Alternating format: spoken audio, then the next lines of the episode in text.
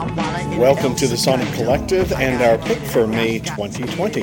I'm Scott Coates, and over the last few months, fellow Sonic Collective member Darren Scott has been posting online about a tribe called Quest, which caught my attention.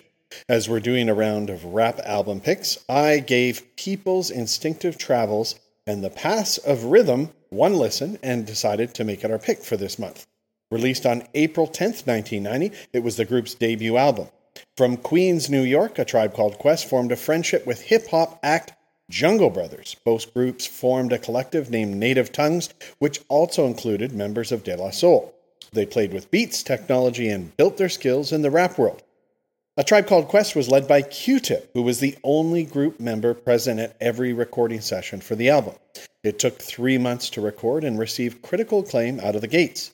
Q Tip gained experience for recording this album while sitting in on sessions with the Jungle Brothers, who were recording their debut album, Straight Out of the Jungle, and De La Soul's Three Feet High and Rising, honing his production skills along the way. People's Instinctive Travels and the Paths of Rhythm appears on many best rap album lists, is rich and complex.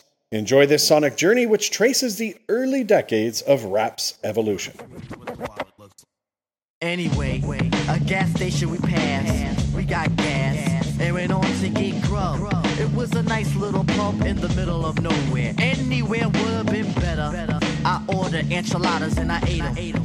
Ali had the fruit punch. When we finished, we thought for ways to get back. I had a hunch.